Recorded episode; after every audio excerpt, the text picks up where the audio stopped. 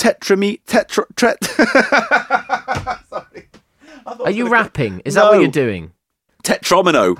I should have thought before I started doing this podcast to check whether you're dyslexic or not. I mean, it's it's- not that it ma- it makes it more interesting. It's like the last leg, really, isn't it? Yeah, that's that's the thing. I'm, I'm fighting against adversity, yeah. The letter T. He is the totes Paul Gannon, and he is the Damien St. John. and this is the tachycardic type podcast, the Fictionary. Beep, beep, beep. Beep.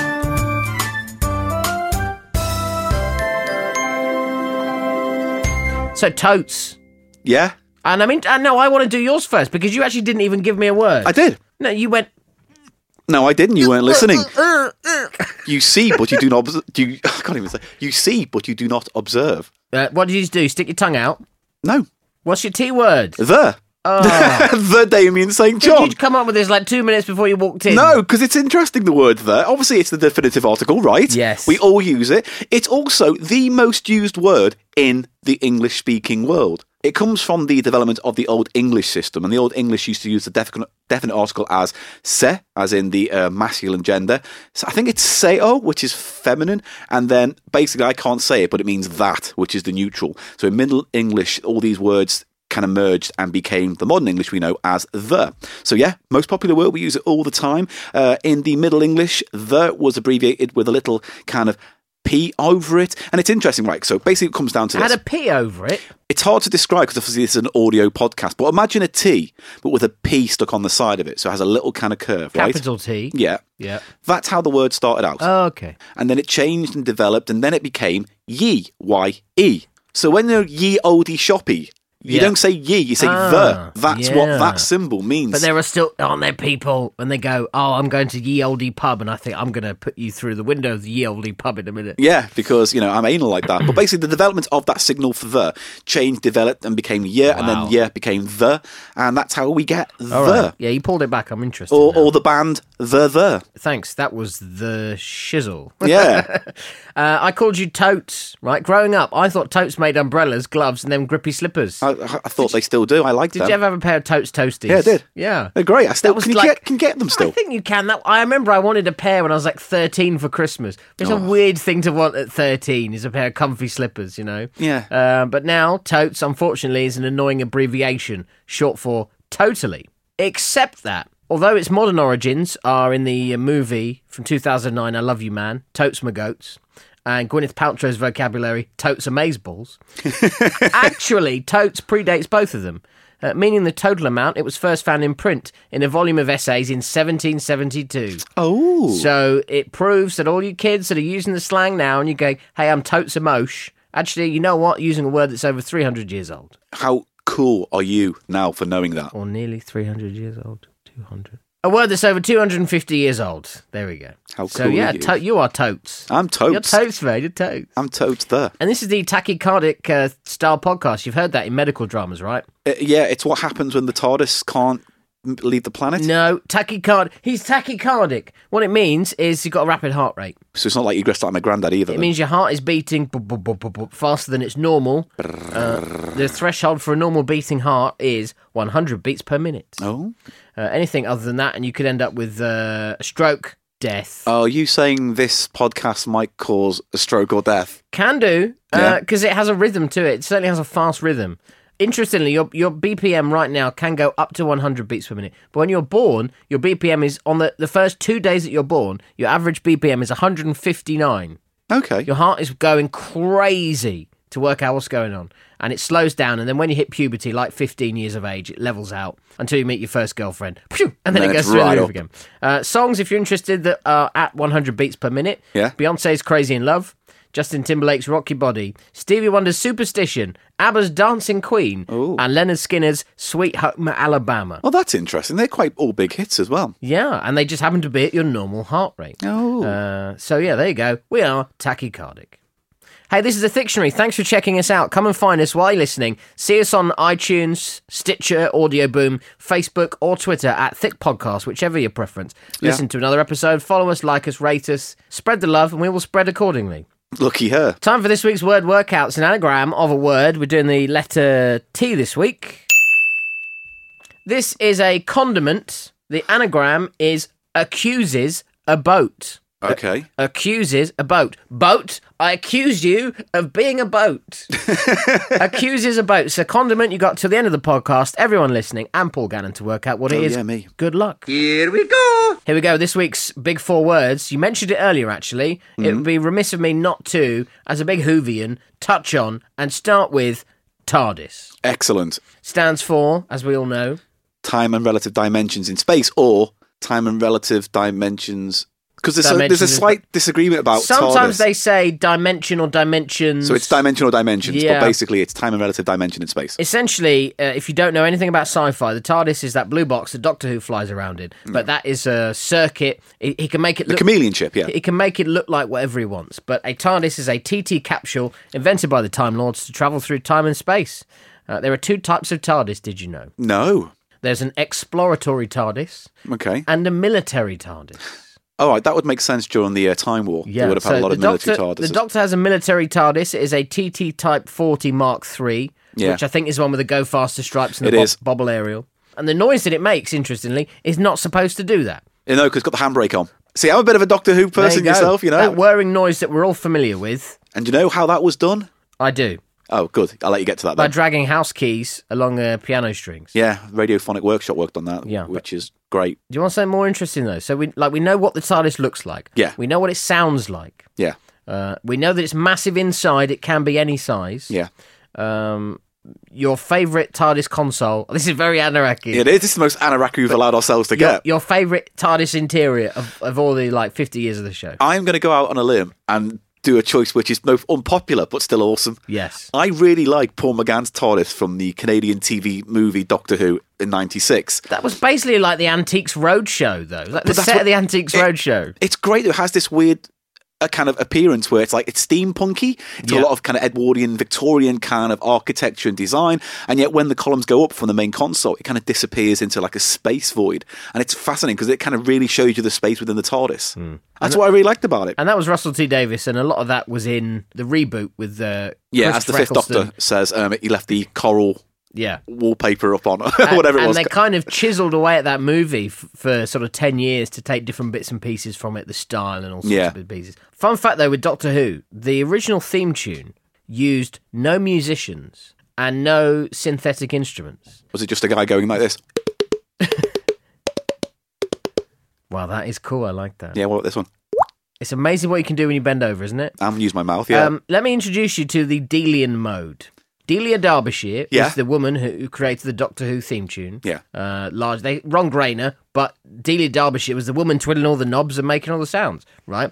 She invented a way of doing it where you could cut it reel to reel, and she would cut, she would take a reel of tape, yeah.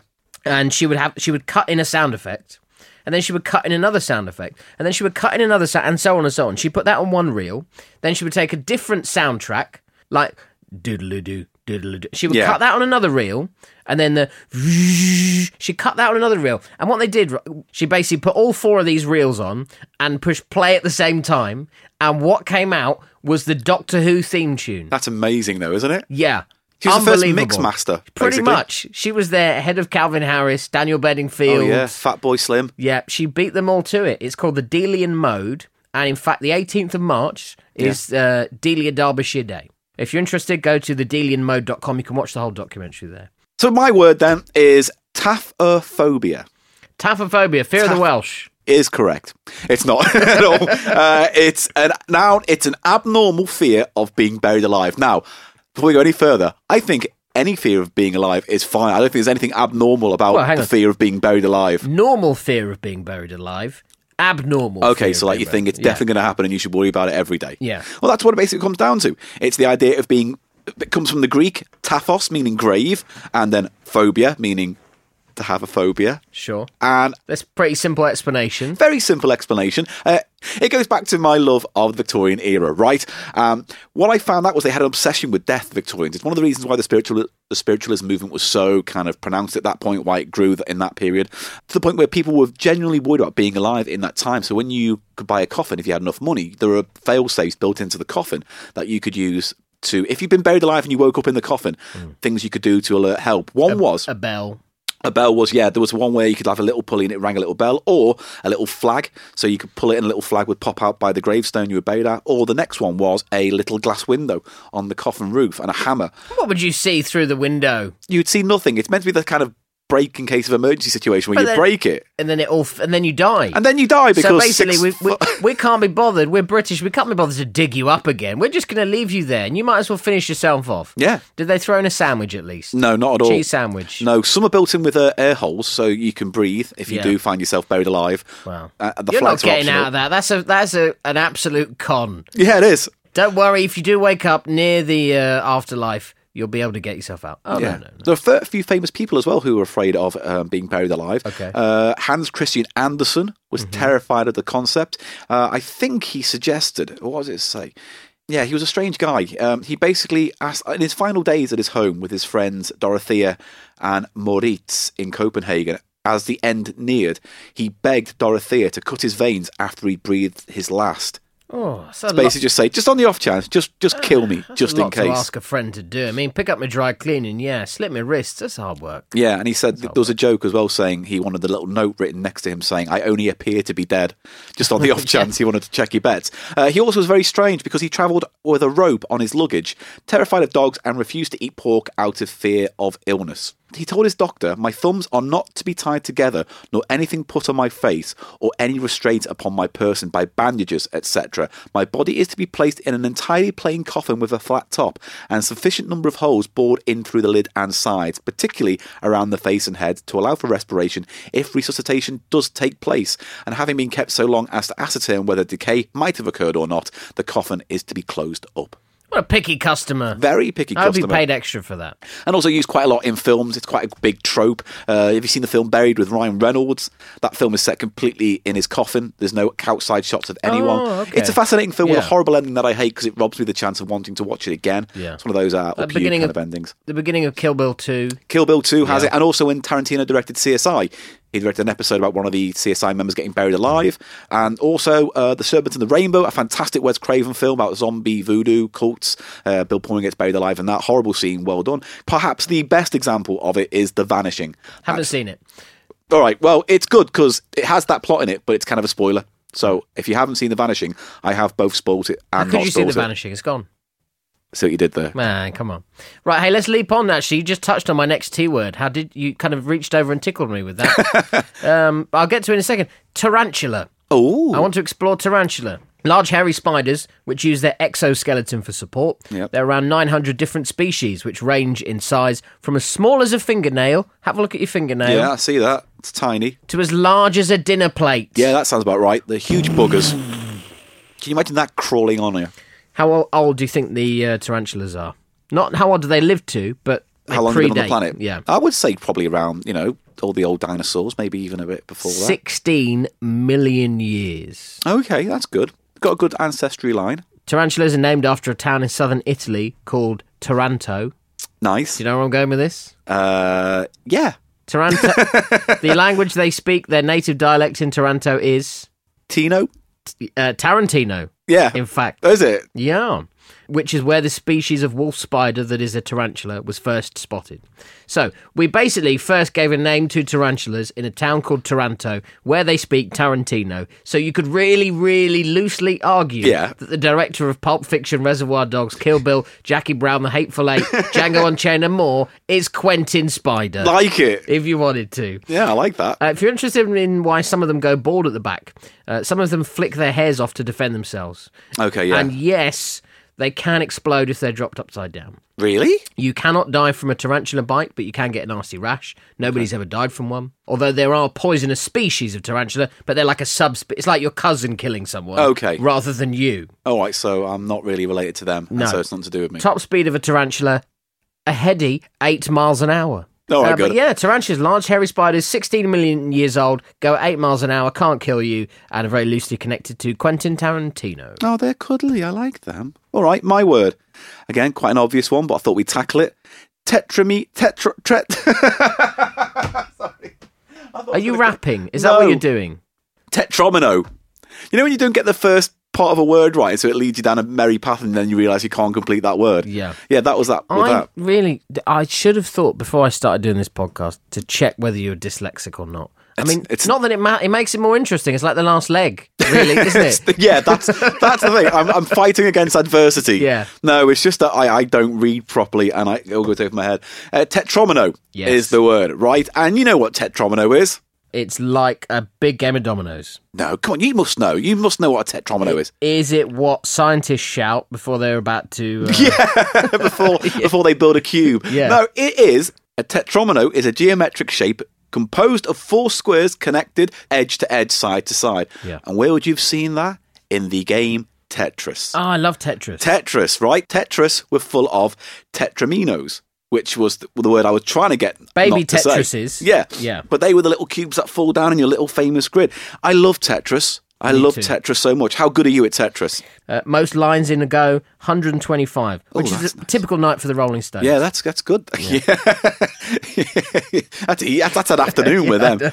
Um, so let's talk about Tetris for a bit then. Why not? Let's go the long way round. Tetris got its name from a portmanteau of the Greek word tetra, meaning four, uh, talking about all the cubes, and tennis, because it was the creator's favourite sport. No. So it's like a cube sport. Mm. Yeah. Um, it's a tile matching puzzle game for those in the world who might never have heard of Tetris or played it in their life. I'm pretty sure. I would say If you a don't uh, good know Tetris, but you've managed to work a piece of technology to listen to this podcast, well done you. Yeah.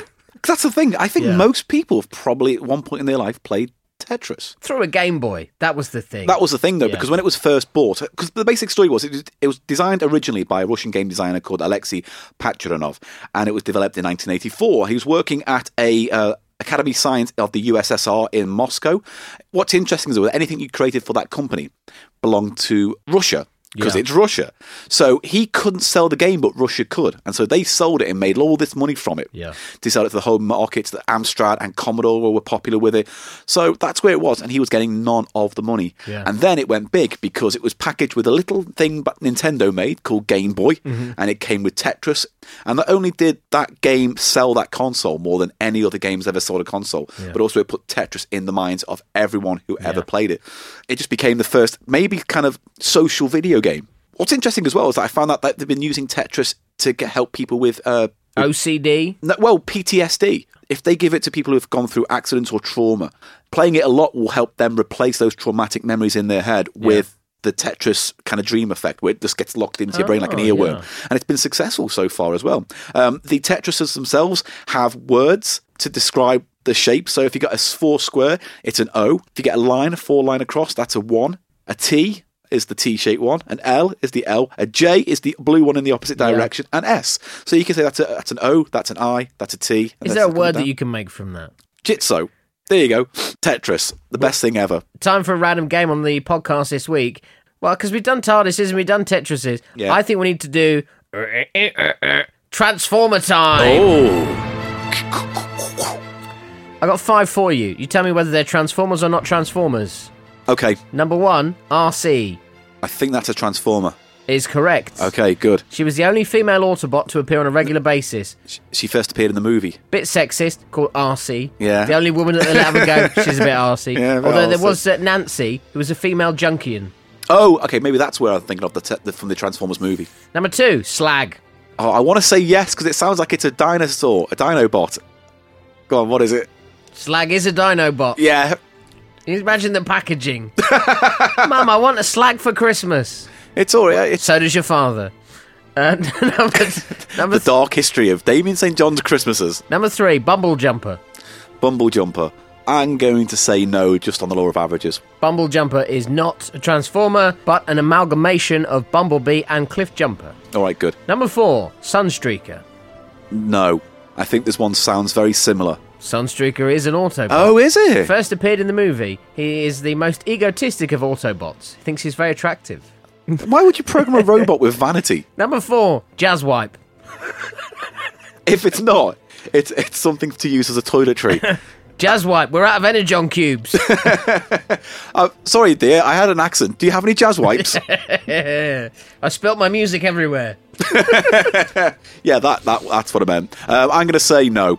Jazzwipe is also not Oh, God. Uh, a you should get the transformer. Chris Tarrant job on there. You, want, you know, who wants to be a millionaire? Jazz wipe is an amalgamation of jazz and sideswipe. Oh, okay. And finally, wide load. Wide load probably is.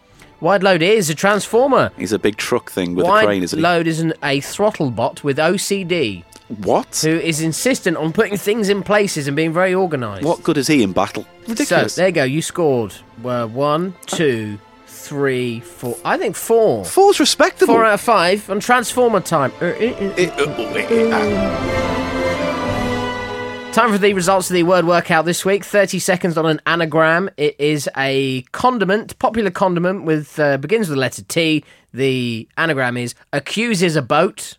30 seconds to work it out starts now. so I'm just going to go right ahead. I know what upfront. you've done straight away. You've just Googled condiments. No, I- well, I and haven't, you looked down actually. the list to see which one begins with the I letter haven't. T. I've decided to respectfully sit out of this one simply because I didn't write it down. It's not lodged in my head. I'm not like Sherlock Holmes who can do a word palace and put things and re- reach out and grab them and swipe them like Tinder. I can't do that, right? So I'm just going to concede that I've let the side down for everyone listening right now and I haven't done my You homework. haven't even tried. And not even time.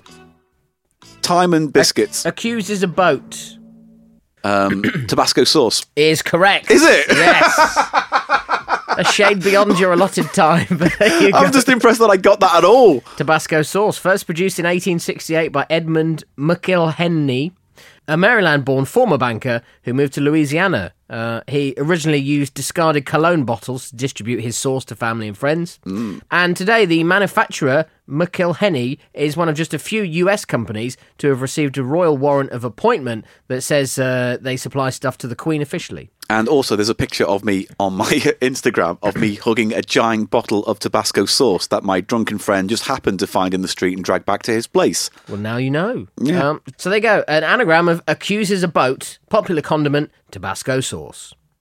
And that'll do it for this week's episode of The Thictionary. Thanks for hanging on in there. Yeah. Uh, you've deserved a tick and a gold star. So we'll give you one, and you can give us one back on iTunes with a review. Couple of words takes two. If you if you're on iTunes right now, you just click like, and it'll do it all for you. Yeah, it's all automated. Yeah. Audio Boom, Android users can get the Stitcher. We would love to get your feedback on this. We'll be back next week with the letter U. But until then, Paul Gannon, I think this week's podcast has been Twin Magic. Ooh. And I thought it was quite tight.